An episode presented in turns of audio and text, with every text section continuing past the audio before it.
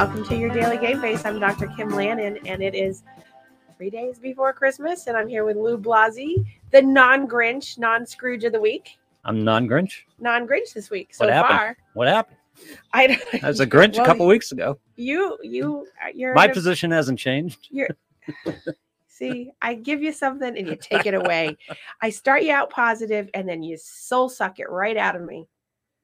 No, what- just curious. Okay, so here we go. Lou Blasi, the non-Grinch, non-Scrooge of the week. We're three days out from Christmas, and Yeah. he's in a good mood. Yeah, I'm in a good mood. I was gonna wear my jingle bells today. And what happened? I forgot when I walked out the door. Grinch. and then I got halfway here and I was like, ah, I forgot them. Hmm. So next week in between. That's right. You promised bells. I know, I You're forgot here them. with I had them on. too. Yeah. My cousin was wearing them the other night at my house for my cousin's wife, who is like my cousin. She was Mhm. wearing the jingle bells and they were right there and I forgot them when I walked out. she kept telling me, she kept telling John that he looked like an elf because he was wearing the jingle bells and he had this weird hat on. So she took the bells from him. It's one hell of an elf. Yeah.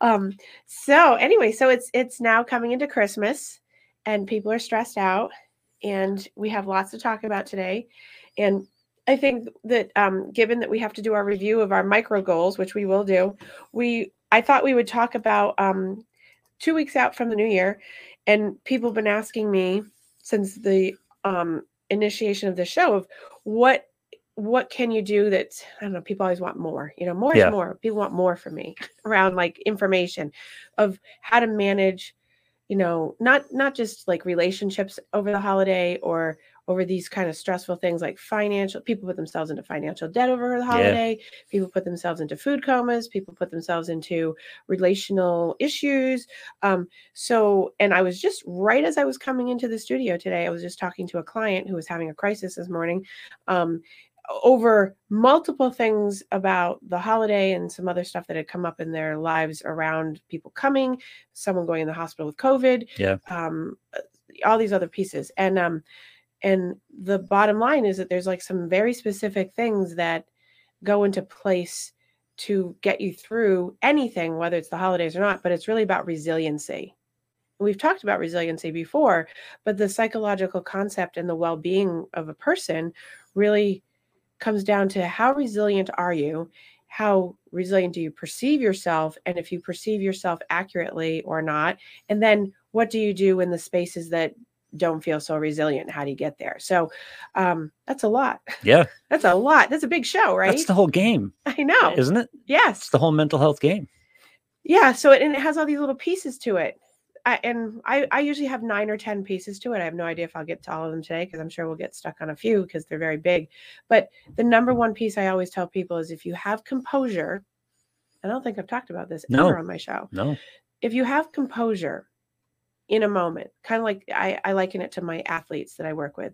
If you have composure and you don't let them see you sweat, kind of thing, and you in your mind accept the acceptance sandwich that's what i call it it's an acceptance sandwich you accept what is you know so someone someone's coming and they don't like aunt sue and someone is gone into the hospital with covid and someone's got a drinking problem and someone's got a money issue um, and they are coming to the house and they didn't bring any gifts but they expect gifts from you like all the different things having composure is the number one key to not feeling paralyzed or feeling like you have to jump in and help everybody or or fix everybody Yeah. or or you know somehow manage the whole situation which is what most people do. They try to manage that relationship that's not going to work the person with the financial issue the one that's going to have the drinking issue the one that's whatever it is it's all those things that give you the lack of composure. So Mhm. athletes have the same thing. When they perform really well it's because they're not falling apart on the sidelines. It's because they've actively in their mind gotten composure to become more resilient. And that's i think it's probably the if not the number one factor probably closest to how you really stay resilient you can have other things that kind of fall off the wayside but if you lack composure or you are really minimal on it you're not going to be able to get out of the of the paralysis mode because you're over analyzing Right. your ability to control for other things which is a second aspect of composure to resiliency is how out of control do you feel versus um you know and and and what do you really have control over people try to take control over things to make themselves feel better which then makes them feel more out of control because they don't have control and therefore they become less resilient because they lack composure because they fall apart and get stuck A really look at key, that little vicious cycle a little key moment for me was a few years ago. My ex gave my kids a copy of The Untethered Soul by Michael Singer. I don't know if you're familiar with it. yeah we talked about that Yeah, and because they, she handed it to him, I want to know. I wanted to know what they were reading. Mhm. So I read it, and I wasn't particularly impressed by the book. But then I started looking into him a little bit and saw a couple talks he did at Berkeley, and they weren't like big stage talks. They were just in a classroom, small auditorium type Right. of situation, and they weren't highly produced. But there are a lot of gems that came out of that, and he made me realize that you spend a lot of time trying to contr- trying to control the universe yes when you have no control over it, right and it's ultimately exhausting and self defeating right you have to understand what you have some control over and what you don't have some control over. right and so and and to that point that's what gives you that's what ends up giving you composure because when you Yeah. realize what you really have control over which is so minimal like take the example of of the person who said today and i've there's lots of people that have had this that said you know their their grandfather or their father and the and their their son's grandfather has gone into the hospital with covid Yeah. and and this person this morning was telling me all about like oh my gosh and they could die and and point blank i said yep the person's x age they have all these pre-existing conditions they are unvaccinated they have blah blah blah. So this the deck and i was very honest the deck is stacked against them in this. You have no control. You can't go in and see them. You can't change the outcome. You can't change the medications. You can't change the regimen. You can't change what happened to get them in the hot like and the person was like oh my gosh i didn't realize that i was trying to control for all these things Yeah. and that's what she was doing she was trying to control for prior to it like if, if it's as if i could go back and fix it and re- she didn't even realize in the moment that she was just trying to fix it from afar and then i said you have to accept that it is what it is and not not cavalier like Right. it is what it is but it's this is the present moment and there's nothing you can do zero that feels bad but you still have to live so Yep. going to your Yeah. untethered soul piece of like how important that control you can't control the universe. You can't control all these things that are happening in other people's lives. The only thing you have control over is you. If you have in this case she has children. So i was saying you have to still keep going. You still have to wrap the presents and Yeah. you still have to go your grocery shop whatever your list was that it doesn't stop because you're thinking too much about how you can help the situation when there's no help to be given And the other thing that people do, and I hate to keep using this situation because if a person is in it and they- they're dealing with it, but they catastrophize situations. They try to deal with all the variables at the same time. right In other words, they'll take a worst case scenario and they'll start dealing with that emotionally. And it's A, it's not going to change anything. right B, you'll have the opportunity to deal with that emotionally should it happen. right But now deal with what you've got, right right? Well, right, because you're looking at it realistically. Yeah. It goes back to my three R's, you know, rational, realistic, and reasonable, just like with an athlete. Is it, you know, are you looking at the scenario realistically for yourself? Are you going to be able to get that, get over that mountain logically, pragmatically, reasonably, instead of all these fantasies of what ifs, the catastrophe, the, the you know, the, the, the stinking thinking. Well, what would, from an athlete standpoint, what would Bill do? A guy's sitting there and he gets beat on a play, and he's thinking this guy's going to beat me all day. It's, Right. it's going to be brutal, and that's not helping you. No. it's not changing the situation. The situation is next play. exactly Right? moving forward right the Right. next thing because you have that's over Yeah. and there's nothing to do you can't go back and undo it's very Right. similar to working with trauma right or people that have like just you know the the uh residual baggage from their their lives their childhood is you can't go back and change what has already happened Right, have a And- short memory is what athletes told all the time. exactly have have very short memory But also looking forward. forward, you don't have to cover them for the rest of the day. You have to cover them on this play. right Approach it that way. right Yeah. exactly and and moving forward is just moment to moment sometimes and people you know it, either they're way future oriented which gets you in trouble or they're way back in the past which gets you in trouble it's it's it's what is it now what is it in this moment in the next few moments or the next like micro goaling what's in the next few moments versus a couple days from now let alone two weeks three months But if you keep planning and keep year. emotionally working every worst case scenario, Right. which a lot of people do, think of how exhausting that is and how useless it is because not every situation is going to come to its worst case scenario. Right. Well, and most of the time, as you know, Yeah. they don't come to worst case Right. scenarios.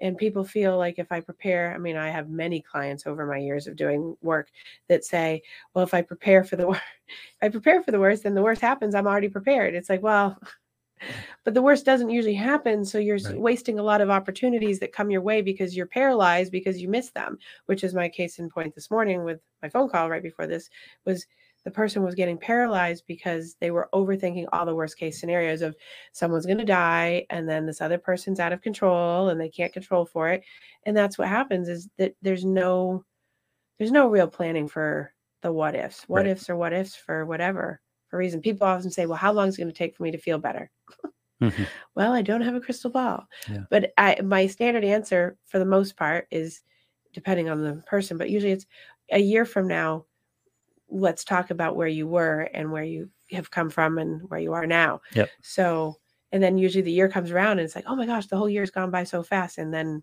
we re, you know recount all the different things that have changed. And when you don't do that you don't have a good sense of self. But when you do it you have a sense of self of oh my gosh i've made progress because i inched along. Kind of like weight loss. I want to lose 50 pounds. If you say you want to lose 50 pounds and you don't go one little step at a time and you're too you know too committed to oh no i didn't lose five pounds this week Yeah. versus oh i feel better i drank my water i did all these things you're you're going to lose the ground of of knowing that oh i have control in the moment i drank my water today i didn't eat a sleeve of oreos i always go to the sleeve of oreos Yeah. Must Yeah, like because it's tough. I know, right? The Yeah. sleeve of Pringles. Ugh. Yeah. Um, but you know, so it's it's really about like staying present, and and you know whether it's the untethered soul or Eckhart Tolle's you know, you know in the moment now Yep. here now. But perspective is helpful too, because especially when we in these holiday situations, Yeah. because what you do is you fear going into a family situation on a dinner and there's going to be fights and there's going to be political talk and you know, you know uh, Uncle Joe's going to get drunk or whatever it is. And sometimes the perspective of, okay, so what's going to happen the next day? Right.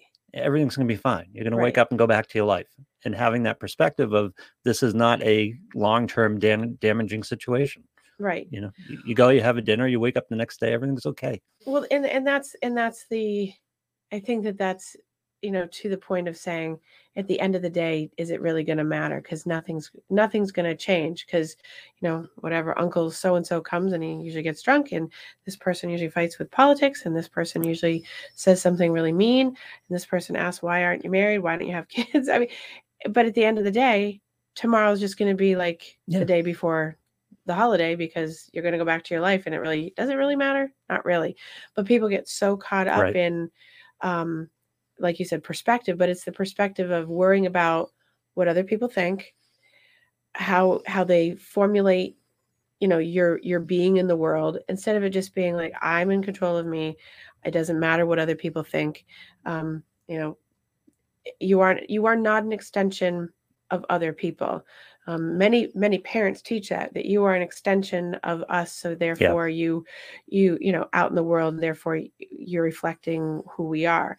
That's you know to some degree i think for growing up years and teaching good morals and values and certainly those things is is one thing but once there's like adulting that's not an extension even even teenage Yeah. like you're not really an extension because parents and you know you start to individuate that's the whole developmental period of of time when kids and adults become individuals Well, really that's that's the problem point, isn't it? Because in the teenage years, uh, self identity becomes external, right right? You you're you are what your group of people thinks you are, right and you give up that control over your self identity, and that's when the problems start.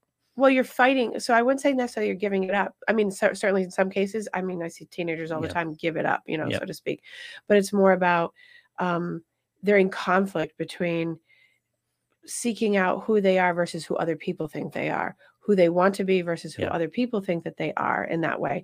So i mean and that's the identity versus role confusion piece that is common in all you know 12 to 18 year olds of trying to really figure out you know everything about themselves. Where do i fit in? Which group? Um, who do i who do i want to hang with? Who do i want to be seen with? How do i want to be seen? And then some kids don't even look at it like that that it, they don't even care how they're seen because they're so busy trying to fit into this group whether it's with you know the band or the drama or the sports or Okay. drugs or whatever it is, just where there's acceptance. And that goes back to kind of the top of the hour, kind of saying, well, it's coming down to where do I have control, where I have acceptance. Um, so many big pieces to this because that's just Yeah. like the family dinner at, at Christmas on Saturday or fri- on Friday night this week is where do you sense control? Um, where does your perspective? Are you, uh, you know, are you being casual and too true to yourself, or are you, or or formal and true to yourself versus, well, my parents want me to look this way and they want me to talk like this and oh by the way i'm 40 and and but i'm still worrying about what you Yeah. know my grandmother might say and what they think of what i'm wearing and how that gift wasn't the one that i wanted and it's just so burdening as opposed to having the resiliency to be assured of yourself like you know do you know what your meaning is for you do you know what the holiday meaning in this context for you do you know um, what kind of image do you want to portray because of based on what you want um, oftentimes people will say oh i want to be me and true to me and then there's an angry edge to them because they're Yeah. actually fighting so hard against what they think is coming at them from the other side so they're not actually being true to them they're just resisting and reacting and then it comes out as angry agitated and defensive um, Uh, there's just so many things that come out here because that's all in an effort to try to control Yeah. it keeps looping back around it's Yeah. it's and and that's in an effort to be resilient and to have composure but that's not the healthiest range of composure and resiliency because the perspective is off so do you know who you are do you know who you are lou I think so. okay so I like to think so.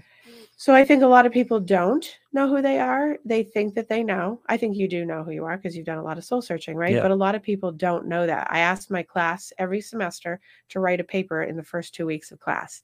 Who am I?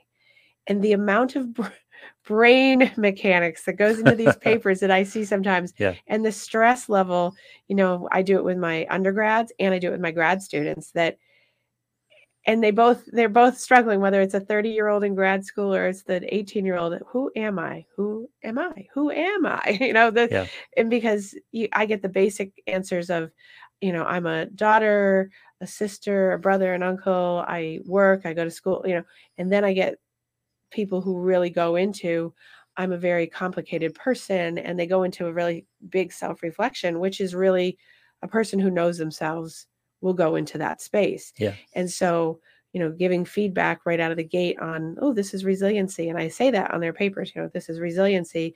Um, and then the people that say, like, I'm the surface, I just say, well, can we go deeper than this? Can, do it, you can see it get bigger? in those papers? Do you ever see reflection?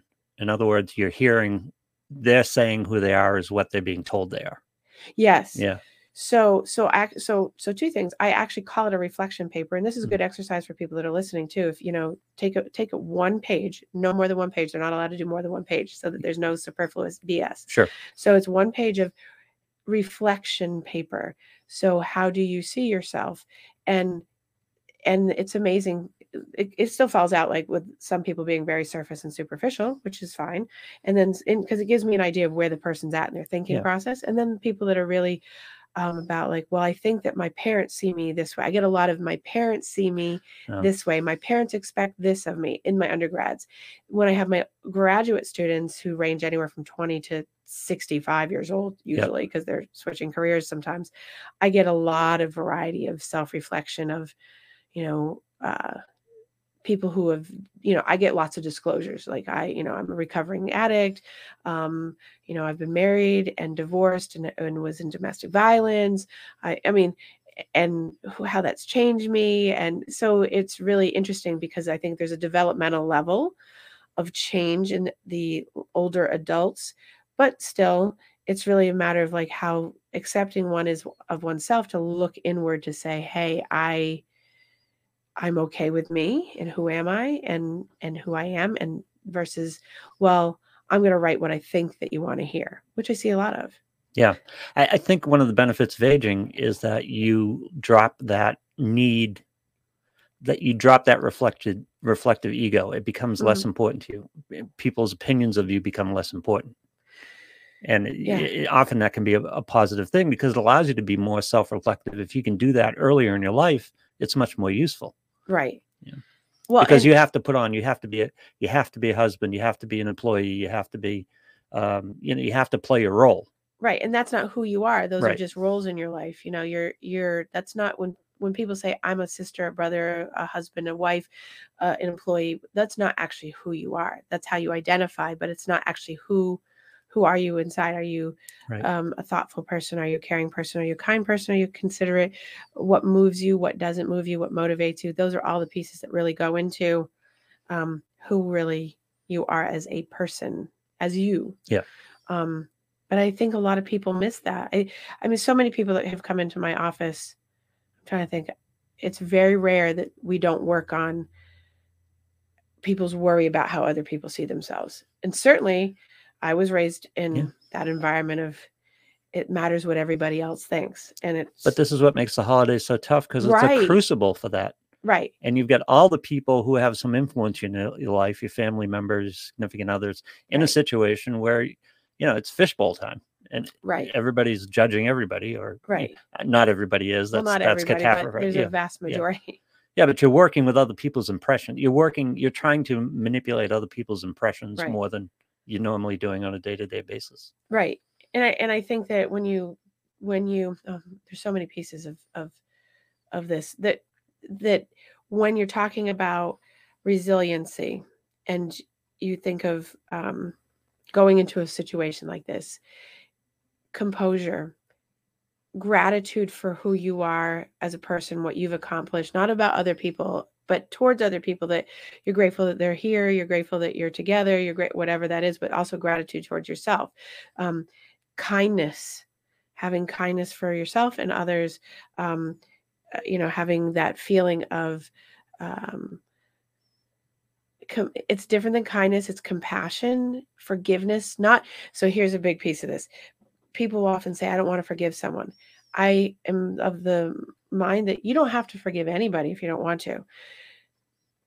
Forgiveness of self of being in a, situation um not knowing different. Maybe you were young and you didn't know something different or you couldn't get out of it. So forgiving yourself for those kinds of things you can do that. But people often feel like you know whether you're trained religiously or familially morally you have to forgive.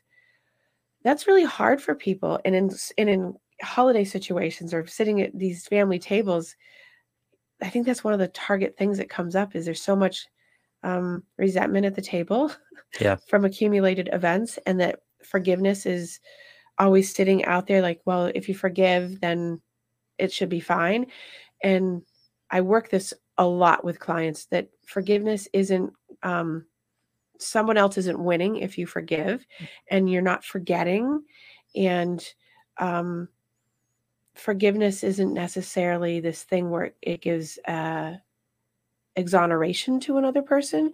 It's about just letting go of the resentment. So instead of saying i forgive the person it's more like i'm letting go of the resentment that i have that they did the things that they did. Um, but then people say well if you forgive someone then you can be with them and you can have you know can break bread and have all these things. Not necessarily.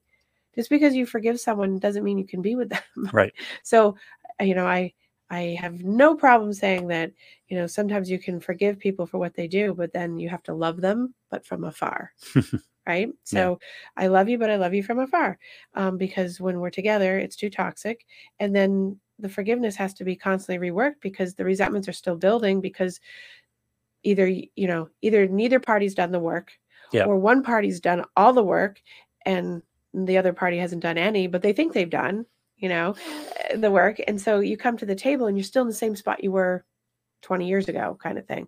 And that's a really common theme in families that why why do that to yourself? I think i've had this conversation the past two weeks a lot Yeah. because everyone and i and i don't use the extremes very often but everyone is is really in this boat because everyone has these things that come into play. And some people are more resilient of just being like whatever let it go Well, as you were talking, even before you get to that part, as you were Right. talking about it, I, what was happening in my mind was I was thinking this is about attachment. This, Mhm. this is about attachment to other people's impression of you. Uh, forgiveness is about attachment to the hurt and the issue, and that it, the issue will remain un. When you forgive, the issue remain unresolved. You just give up your attachment to it, right right? And Right. a lot of people live in the attachment. They love the attachment, right You know, what fills up their cup yeah. right so if if listeners don't know what that means In the absence of positive attention, you will take negative attention. That's human right nature. and and more more people than not live in the negative attention that Mhm. at least in our culture right i mean i i mean that's part of my business is that people live in that negativity and what i was going to say Especially in our Irish families. right exactly yeah. um when you're, you're talking about the cups being half full you know people are like oh it's so cliche but actually it's a great metaphor because some people come to the table so to speak with the resiliency of their cup is already half full or three quarters full and so when they have interactions it fills the rest of the cup up so that when they are interacting their cup still has fulfillment in it. You can still drink from the cup and be okay. Yeah. whereas a vast majority of people will come with the empty cup. They'll seek out whatever happens the fight at the table the the picking the condescending nature of things the the sarcasm whatever it is that actually fills people's cups up that are doing that you know i'll, I'll put you down to make myself feel better Yep. kind of thing you know like little kids when they're on the playground they'll they'll do that the bullying it fills their cup up but the fact is is when they go away from the target the cup depletes so then they have to find another place for the negativity so i i call it the mrs kravitz effect you know Yeah. she's looking out the window abner abner she's always getting her cup filled because she's always watching the neighbors she's Yeah. always trying to figure out what's going on because she has nothing else in her own resiliency field to pull from that's like satisfying that she has to pay attention to other people's business Yeah. Creating relative good in the absence of actual good. right In other words, uh, I'm not that person. I'm better than that person. right And I'm better than this person. I'm better than that person. Makes you feel good about yourself when you don't have personal things to feel good about. right because you're so, we all socially compare Yep. and there's nothing wrong with social comparison but when it gets into the i'm better than or at least i'm not as bad as um you know to some degree that's good like when we talk about people in addiction they go to aa and they see people just starting out versus someone that's got 10 years the social comparison is oh i'm i can be that versus oh i'm glad i'm not that. That's an actually that's a good comparison but when you're sitting there saying oh i'm well i don't drink as much as that person or i I- you know i haven't had the affair like that person or that doesn't get anyone anywhere because you know you can't sit in the other person's shoes and judge them but if that's making you feel better and that's the only thing where you're getting anything good from that's just not good that's it's exhausting Yep. for people to do that and unfortunately many many people do that they, they people who love that, get are so feed- attached to that. feed yeah. off of that Yeah. and the negativity and the toxicity and all that is just flagrant i love Mm, that word Flagrant. I like it. Yes i like that word But being careful what you, first of all, you should attach to as little as possible, but but being careful about what you attach to right is so important. Yeah, if if you're going to Christmas dinner and your you know your mother is going to be a pain, why are you attaching to that? Let Right. it happen. It's who she is. It's going to happen. We'll all survive. We'll be you know next day. Try to minimize it as much as possible and move on. Yeah i mean so that's so that's one way right? I mean i don't i'm not a believer in like confrontation of like firing things up at a No, right? But definitely like you if you if you're in a familial relationship that you know has toxicity in it and you know that you go in going i'm not going to engage this. I'm not going to react because that's emotional. I'm going to respond if i can you know in a healthy way so you're you're finding ways to really you know be composed. That's your composure. You're being able to sit with what is um and not engage or defend. I, I think that to the point you just made is you know you're sitting there with whoever auntie or mommy or daddy or whatever that has these things and you know people get into the um, defensive mode which fires up the person getting their cup filled because that's what they're looking for. They're looking for your normal reaction that you give them that makes the dynamic continue on and on and on and you don't have to do that. It's like okay. Yeah. because what they're looking for in you is that um, they're looking for you to establish, for you to admit that they're superior. right right? That's what they're looking for. But uh, when people complain about that to you or they look forward to that, I'm guessing what they're saying, she makes me feel awful. yes She doesn't make you feel awful. right You accept feeling awful. right well you don't right. have to accept feeling awful. because that's because the that would be the inward reflection of um you don't you know you don't want to feel awful but because you're in the pattern and you know the pattern so well that if you're not responding and you're just letting it land on you and you're not putting on a filter of this is who she is or he is and Yeah. this is what they do But you're attached to them thinking you're awful. right And you don't have to somehow attach to that. they're correct Right, and somehow yeah. there's proof because they you know Right. and many people who are um so i'm going to call them gaslighters right so many people on the toxic side that gaslight their family members or their friends you know they they they just feed off of you're feeling bad Yeah. um to get their cup filled and that is that's the that's the crux of these family get-togethers that really drives people's anxiety. Um at least in what i see in my conversations with clients that their their toxicity is just overwhelming to them and they attach to it. And well because my parent says i'm bad or because they say oh i know who you are. Yeah. no you really don't. But you believe it because as a child the little child in you the little lou Yep. right is is believing what that parent or that aunt or that uncle or that friend said you don't have to do that because rational realistic and reasonable is that really true and you know it's a no then you let go like whatever you can think But how much you of your, how much of your practice, how much of human experience is crawling out of that hole? oh all of it Yeah. All of it Yeah. Ath- um, athletes my performing artists especially my athletes and performing artists are especially like that Yeah. So Um, if that if it's that deeply ingrained to you, especially upbringing and family members who have been around all of your life, and Right. you've, you've dealt with these when you were a child, you are halfway out of that hole, and it's easy for the, it, it can be easy for them to knock you back in, and that's Right. what you have. You can't give them that power. right Yeah. right but it but it's it's hard It's tough. that goes to the self-reflection Yep. piece of are you reflecting on how it's impacting you? Are you reflecting on how not to engage the information in a in an emotional way versus a responsive way of i'm not going to let that bother me because it really doesn't matter to me. I only see these people x amount of time or um it's, it's about getting really it's about getting real with yourself to know hey I know how to manage the situation because 99% of the rest of the year I'm not with these people, or if I am, it's really limited or it's in spurts. Yep. So I don't have to really own any of this to make myself feel okay. Um, but people put on their armor Yeah. to go into these situations because they know instead of feeling confident that I can go into that and feel okay. But you can still go into these situations being fully armored in a healthy way and still come out of it feeling exhausted because you have to Sure. keep that up because you know because you have good self-awareness you know i have people in my life that if i spend 10 minutes with them it takes me like three weeks to get over the Yeah. you know it's like it take to recover it's a recovery process because even 10 minutes. So imagine spending a whole like christmas or a whole holiday or a whole weekend. Oh my goodness. The whole the most exhausting thing for me in these situations is suppressing response. right. You know, it's like I don't biting of your engage. tongue like Yeah, uh, yeah don't engage don't get in. And i get into these situations where i cannot validate the person's statement but i don't want to argue with them either. Right. And that's a really tough situation to be in. Right. Yeah. but Right, and and it's, and and people who are prone to using that against you don't accept that situation. Right. It's like you know you get into a situation in- in a discussion you say okay. And you know you don't want to validate but you don't want to argue either.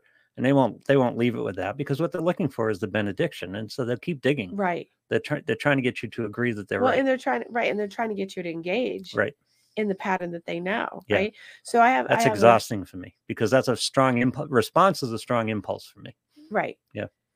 so i have so i have a couple clients that are good examples of of kind of i, I what i think is a very general theme at these things is um they have parents who and we've talked about this before you know just because you have the title of mother or father doesn't give you anything else unless you've earned the respect right but Right. sometimes there are parents and people in people's lives that believe that just because they have the title they they owe their own they're owed everything Right. right um there's many people like that um and so i have clients that we've been working on heavily over the past year going into the pandemic coming back um out of you know whatever and people getting back together that they're like oh god i have to be back with these people and i have to be able to know what to say and Right. um and it's and the and specifically these parents it's it's a common phrase it's like well oh where have you been you know or oh my gosh i haven't seen you you're still alive kind of thing and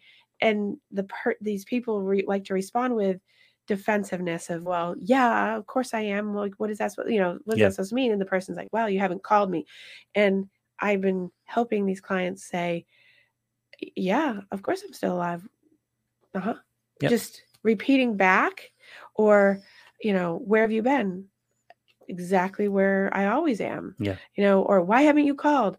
Um, phone works both ways. Yeah. Um, this this misnomer that a child or an adult child owes the parent they're adults so if you want to talk to someone lou if i want to talk to you i'm going to call you i'm not going to just wait for you to call me Yep. because you should because you know you're the producer and i'm talent like it's we're human beings i want to talk to you let's talk. Yep. not wait well why didn't you call me lou?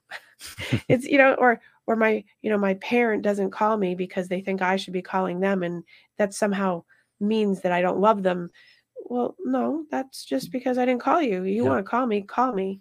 Um and that goes back to some of these people having the thing with their families that um do you want I, I say to them do you want to be wanted because and you want to go to these things and be with these people because you want to or because you have to. And wouldn't you want your kids or wouldn't you want your family members to want to come versus i have to out of obligation. And that's a really common family theme of Yeah. well i can't i have young i have young 20 somethings this week getting ready to go back home for the holidays. And i said oh why aren't you staying here? They live in like connecticut and vermont and whatever and they're leaving there for their weekends and they're like oh my mother would never let me spend the holiday with so and so. Yep. like why? You're 26 why why?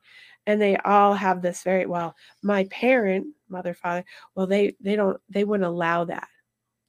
What? Yeah. right? And i totally understand that because i had a little bit of that in my life as well that you know Yeah. it somehow shows love or that christmas has to be on the day or if it's not it's not the, the holiday or you know celebrating your birthday has to be on the day and well if you've got 400 people in your life and everyone wants to celebrate it with you you can't do Yeah. christmas or holiday.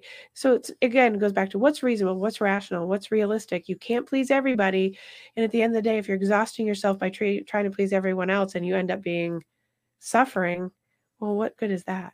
But as the parent, if your kids don't come back for the holidays, right that's not acceptable because that just feeds all their problems. So what Right. happens is they'll again they'll take the negative attention. If they can't get the kid wanting to come back for the holidays, they'll take the obligatory. They'll come back and then they'll you know make hay out of that too. right And you know, because the alternative is no kids for the holiday, and then they have to self-reflect on why there are no kids for the holiday. right and that's painful Yeah. and and so and so I, I have to say so that it's not always focusing on these negative things um i focus on those things because they're more generalizable and they're co- more common you do have many families that have no issue with this mm-hmm. which is why they don't land in my office Yeah. because there is no issue because there are healthy fam they're not there, there's no functional families fully but there's less dysfunction in some families where they actually have good reciprocity of Right. respect and love and kindness and compassion and understanding where that's not an issue it's just understood and i have parents that are like woohoo no kids this year we're going on a cruise or Yeah. we're going to greece or or we're just going to have a nice you know whatever and then they're coming for sunday dinner you know so there's healthy ways of their they're processing it because they haven't and this is the attachment on the other side they haven't attached their identity to their child fulfilling them and their needs Right. based on on they show uh, when they want Right. their beck and call so their attachment isn't based and their their their own identity isn't i'm a parent if they don't come back what does that say about me it's oh they didn't come back but they're coming another time or we've made arrangements um, versus ki- people who are like i'm not coming at all i mean i have clients and i have friends that do Yeah. not go home at all because they can't stand Yeah. it being with their families and the families i have no doubt are sitting there i well, i know a couple families that definitely sit with it's not us it's them. So they deflect it back and then there's some that are definitely thinking oh i know it's but sometimes that's positive if the Yeah. sometimes uh, well my kid's not going to be with me on christmas because they've grown up they have their lives they they're dealing with another their right i did, I did significant other's family or you know they have things going on. Right. And it's okay because i'll get a call and you know or we'll you know we'll Right. work it out we'll we'll go for dinner a week later or something you know it's right. you know sometimes it's it's a good thing it's it reflects on you positively because the kids are their own people Right. right well, now. you did a good job. Yeah. Mm-hmm. Because they're coming back to the to the home that they were raised in or wherever you are with the want to be there, not because they feel obligated and resentful and really would want to be somewhere else. Right. Which really happens a lot because of the way parents or people in general set it up. Because it goes back to, I'm going to go because I'm going to be judged poorly if I don't, or if I don't do the right thing, or if I don't say the right thing, or if I don't wear the right thing. Yeah. It's become such a ugh, a thing, and that's such a common experience for so many people. That's why I, I highlight Thanksgiving to New Year's because this is such a high Yeah. time for all this. It doesn't happen really to the extent any other time of year, but this one for all these holidays, um, right across the board for everybody. Um, and it's so much pressure. Yeah. It gives people so much uh, emotional strain because people lose hope. And it, this is the time where people lose a lot of hope in their lives, where they're um, feeling so overwhelmed by just this one thing and i haven't even added in oh it's this is also a time of grieving for people because people have lost loved ones holidays bring that up for people this is a time of remembering and reminiscing about what you've accomplished during the year what you haven't Mhm. or what you fulfill, feel fulfilled on people trying to do their new year's resolutions that Yep. that aren't going to work because you're not doing it the right way you know so all these all these other factors and we're just talking about these little family microcosm sections um you add all that in and the hope the hope of the season of this eight week run is pushed to its limits for a lot of people oh and then in add in people who have addiction Yeah. and people who drink extra during the holiday and adding in grief and loss and um you know covid So often, add it all together and it's just a big blah so often this part of the year is like your final exam, your emotional final exam. yeah With, a lot of people, it's like, how much do you love me? How much do you care about me? How much? How big a part am I mhm, in your life? It's all Right. sums up in whatever presents you give, or whether you show up for the party, or whether you don't. And Right. it's like- it's so unfair because ultimately, hopefully, all of this is being expressed throughout the year. right You know, this isn't a final exam. It's it's a holiday. Well and that, and that's i mean i have i have this one client that said almost to that point the other day she was saying this is so exhausting and she can't wait for it to just get to new year's because and she didn't say the final exam but she's like 40 presents do not make me love you more. Right. it doesn't show that i love you anymore. It's not it's not that and it's so exhausting. It's why can't we just do lights and music and whatever else you know the rituals are and that's why people love thanksgiving because there's no presents per se but there's such that rush but yeah i think a lot of people really feel that um, and don't get into that space everyone asked me this year what do you want my answer this year was nothing Yeah. i because i first of all It's always if I my want answer. Yeah, something, yeah. I'll either ask for it or I'll get it. And also, I don't feel like I need anything. Like, well, I want a million dollars. Actually, I want a million dollars, but you know, but that's here nor there. But there's nothing, and it's not being like, oh, I'm feeling like. But I feel that I just pre- don't feel like I need anything, and I don't really want anything. But I, feel that want pressure. people to be nice. uh, You know, yeah. I want people to be kind. I'd like people to be nice and compassionate. You know, and not be, you know, the, all the little potty words that could come out of my mouth. right. Um, uh, I had oh, just a side story. I had a client that has been with me for a really long time and sent me the funniest meme of SpongeBob. Um, and I'm not a big SpongeBob watcher because, Yeah. well, SpongeBob, but Yep. um, but SpongeBob, and I can't believe kids watch this because it's kind of funny Yeah. for an adult, but kids watch this stuff, and it was the I don't know what the character's name, is, but he runs around talking, singing, "I hate people." and so my client said that to me Yeah. because this is I have heard I hate people more times in the past like eight weeks, you Yeah. know. So it's kind of like a theme. It's like I, people come in and say, "Do you hate people today?" Yeah. and it was like, "Yes, I hate people. I hate you know." And you've said it before. I hate I hate people I, I hate people. in general. I hate people in general. I like pic- people, in particular. specifically right Yeah, so yeah. it's it's that thing is is that's the theme of going you know that when we were talking about that other thing that came Yeah. to mind that so many people have that piece mm. going on for them to feel really okay with themselves My thing, I always answer nothing. Or with the kids, a lot of times they'll ask, "What do you want for your birthday? What do you want Yeah. for Christmas?" I want time. yeah You know, let's have dinner or something. right But I always always answer nothing because I feel the pressure on the other side, and it's kind of a gift for me. Like, don't worry about that. I'm not one, you have to worry about. right You know, take See, that uh, pressure that's off. interesting because I I don't necessarily feel like it's a pressure on the other side for me. You know, just speaking for me, I think it's more like I really I don't expect people to do that. I like it Sure. and I'm grat you know have gratitude for it and, I, and it makes me feel good, but it's not like I expect it. Um, certainly nice when I get it. You Yeah. know, but you know, certainly like I I like a card that comes, you know, that says something like from you know clients give me stuff, and I love it when they write these like beautiful notes. I taught my class last week it was the last final exam, and one of my students gave me a little gift card for Dunkin' Donuts. Yeah. And and inside the little thing that right, it was more meaningful than the gift card itself. Although I love my Dunkin' Donuts, inside it was just this little blurb that said, um, "Professor Lannon, thank you so much. I've made a change in my career because of you, and I'm going to save that forever because of that." And that's and that was like, oh, that made my that made my holiday. Kind of that that kind of stuff is what makes me. That's a gift, and that you know I'd rather have that. It's know, funny, the and a million dollars. Yeah. The unexpected, dollars and un- winning the lottery. the unexpected stuff is so gratifying. It's like when I was doing radio more than podcasts. Right. And it's like you'd get gifts from listeners. You'd show up and it'd be a gift from a listener or something Right. with a little note. And it's like eh, they had absolutely no obligation to do that. Right. But but took the, you know, meant enough that they took the time to do it. And it's like, wow, that's great. You know? Yeah, because it's well, because it's unexpected. Yeah. You're not asking for it. And I don't know, it just feels weird to even think that. Yeah. Now, on the flip side of that, we have a, a very large culture and society of that cli the client that was talking about the 40 gifts of gluttony and more is more Yep. which goes to the whole addict society and like the epidemics that we have around like using lots of things to make us feel good whether it's food um gifts Yeah.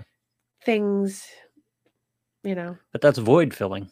Yeah a lot a lot of times like i got, gotta have the next thing uh you know teenagers are like this a lot Yeah. they can't sit there they gotta have the next thing so they're looking for the next sensation yeah whether it come in the form of a gift or whether it come in the form of food or whether it you know whatever it comes what are we whatever doing next through. kind of thing yeah exactly what's coming next What's next? bored Yeah. well that's and that's and that's but a lot of biggest- people live in that state Well, and and that's one of the hardest things I think about holidays is in talking about resiliency being challenged is here you have like these big extravagant, you know, present days and then it's like you know, I cook all day and then everyone eats in 20 minutes and it's over.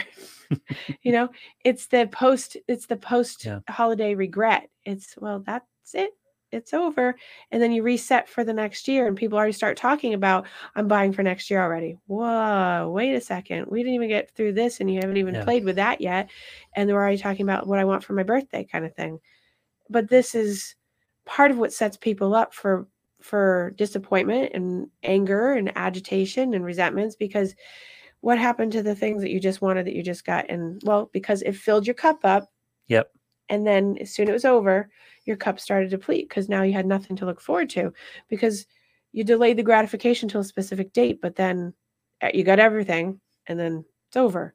Um, and i like to give people experiences you know so you know doing things like we're going to go bowling or we're going to go do something we're going to go for a hike and we're Yep. going to have dinner like you said you know and I'll, I'll give gifts as you know like i like to do that but Mm. it's also i'd rather do something that's memorable because you're not going to remember the Chutes and Ladders that you gave the, the kids aren't going to remember that. Right. they're not going to remember the three sweaters and the two sweatshirts and the pair of socks and the they're gonna remember it until they open the next gift. Right yeah. right. And so you know and i know families make time to spend lots of time opening up gifts.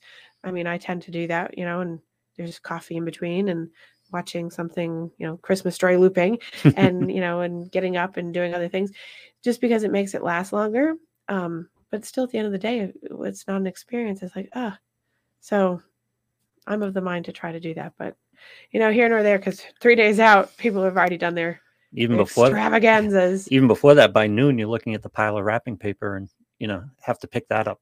Well it's very fun for john i have to say Oh, because it's- he's very much looking forward to the inferno of burning afterwards because we burn. Oh i like it. We burn the we get it all out and it's like midday it's all gone. So he breaks everything down boxes go in recycling all that stuff but everything else he's like burn he's got it all ready. Men he's building fires yeah he's like i can't yeah, wait. It's like it's the a good thing. his favorite activity. Yeah. I was like let's burn the pile. Yeah and and, and you know that's when men feel godlike. Yeah. When they have a well, I fire don't know about when they have We'll a fire ask him if going start I'll a fire and today. yeah. John, do you feel godlike? But he's talked about it this week a couple times. He's like, this is going to be a great pile because this year we have a whole bunch of people going to be with us. Because Bill passed away this year, and so Yep. the family will be with us in the house. So instead of we usually come together at the end of the day and kind of do the do a smaller thing, it's gonna. My house looks a little bit like Santa's workshop currently, um, because it- to the point of all the craziness, um, I've had to talk to the kids that are all teenagers now. Like, more is not more, because I'll get the text every day saying, "I got you something else." I'm like, "Will you stop buying Yeah. things?" Yeah. And then another thing adds to the pile. I'm like, "You're just getting to get. Stop doing that. yeah, that." exactly. But that's but that's you know I think it's really indicative of so many people um, and the stress it puts on you and the financial bur- burden of how you know I'm just processing as with talking about this. it- it- One of my favorite events, and they, they happen in a lot of towns, but in Newbury we have a bonfire. Yeah. where everybody brings the Christmas trees Right. to this farm. we and do it's that out too in the, down yeah yeah, out in the middle of the field, and it's Mhm. she's fire. It's my favorite event of the year. Yeah. because like burn Christmas, burn. You know, Well, like, well I don't I wouldn't necessarily think of it like that gone. but, yeah, but I know from the gro- the the Scroogey Grinchy person yeah, that sounds good for you yeah. burn Christmas burn I Here's can the exhale. the day I'll do not put that on my tagline today when you repost this for my tagline don't say Oh, burn Christmas kinda burn like I it. will get hate mail I kind of I wasn't going to, but oh, I kind of like but it. now you're, you're like, oh, that's a good tagline. That'll be our joke one on the side. Yeah. Burn Christmas burn. Well, yeah, because it's you know. I'll bring my flask and I'll just watch Christmas burn. And it'll be Oh, fun. that's right, your flask. Yeah. With your with your bourbon I gave you. How is Yeah. your bourbon, by the It's way? excellent. Yeah. Are we almost done with it? Oh no, no. Oh. Well, I gave it to you three weeks ago. I figured, you know, you'd be pretty well through it. Uh, right now, I've got because it's the holiday season. I've got two or three bottles open. So Oh, you have them all going at the same time. Yeah. So you well, never you never save bourbon, especially my age. you never know if you're going to be there to finish the bottle. So there we go. yeah. Um, well, it will be very exciting because Lou and I have been trying to plan to have our holiday lunch, which has not happened yet because it's the it's holidays and it's Yeah. busy. But um, but I've threatened Lou that you know when I come up to find, did you see all the snowy owls that are up there? I'm Oh, shifting God, gears yeah. here for a second. Yeah. Everyone that has never listened, I'm a snowy owl fan, and they are all back, and they are in epic proportion this year. Yep. The drinking game is in full swing. Yeah, they are like On Plum Island, we drink when there's a picture of a piping plover or the pink house or the snowy owl. Yes, Yeah. and well, you should be drinking a lot because there are a lot of snowy owls, and I'm seeing them every owls. day online on my on my groups. I've seen pictures. I haven't seen one yet, but Well, I've have seen you really pictures. gone out on the beach and really looked? Are No, I don't go. Yeah. Huh? No, I don't usually have to. Usually they're on the turnpike. Oh, go- yeah, but home. that's not the same. Yeah. Like the turnpike, they're just flying through. So the turnpike, for everyone that doesn't know, up in Plum Island, is like the bridge crossover that actually gets you on the island. Yep. And then when you actually get to the beach area, that's like an eight mile stretch. They're just all nesting up in all the different areas, or they're sitting on the big boardwalks, or The girls saw one on on the the South. Jetty, so they've, they've seen one, but I haven't seen one yet. there's well, they're often sitting on the jetties or up in that little rock formation. They sit in the because there's all those tall grasses and whatever. But um, nonetheless, now I gave it away where where they sit, so there's going to be this onslaught of Well, people. everybody knows Now, where they I have to Yeah. give the PSA for people. If you're going to look at a snowy owl, do not, and this is this is what they call it uh, for the Audubon Society, do not molest them, which means do not get. I had to say that. Do not get near their territory. Always good advice. because it me- messes them up. That's what they call it. Yeah. Do not molest the animals, which means do not get into their space. I've got, not... a, I've got a guy, I got a guy that I'm friends with, and he's a nature photo. He's a really good nature photographer. It's like a hobby for him. So there's like a snowy owl picture from him like all the time. Yeah. And then at a certain point in the season, he starts saying the same thing. Yeah. Don't molest the owls. Like, dude, you're taking pictures of them every 10 minutes. right. you're the problem. Well, so so the there's a difference between having the 600 and 800 and 1000 millimeter lens Yep. which you can get of shot like you're standing next to them and it's funny because when they're posted online um people will put up like this is taken with an Yep. 800 because people are very sensitive to that because other people they so someone posted a picture the other day these two guys who are very well known photographers in the area of doing wildlife photography around Mhm. here i won't name them because it's out there on the internet right now but someone posted them standing side by side with their big long lenses, right? Not taking the picture of the owl, but the owl's from me to you, and they're that close to the owl. Yeah. and and people were very angry Yeah. about it because way too close. And you know they're you know they're protected that you shouldn't be around them and whatever the whole point of going in my opinion this is kind of like christmas for me the whole point of going is to be on the search and to find them off in the distance and see them and watch them much to john's dismay for hours Yeah. because yesterday he's i said i'm going up and he's like oh god i'm like i'm going up he's like that's awesome i'm not going he'll go because he loves going Because in my mind, what I'm thinking sit is for hours and watch you see them, you find them, and then what do you do in the next five minutes? John's Really? probably the same way. well he- There's so- one. Hey. but here's the other thing when you're really when there's a really good amount of snowy owls there or there's Yeah. like sitting because they will sit for a long time it's social because you've got 10 other wildlife photographers sitting with you and i find out more about what lens i should have shouldn't have what i've done wrong how i take a better picture because we all sit around and chat while we wait for this bird to move Do something. Yeah. so it's a it's it's where i find peace and where i find happiness and joy it gives me some joy as much as it might annoy you it doesn't annoy me because it's very peaceful doesn't annoy god me. lou It doesn't annoy me.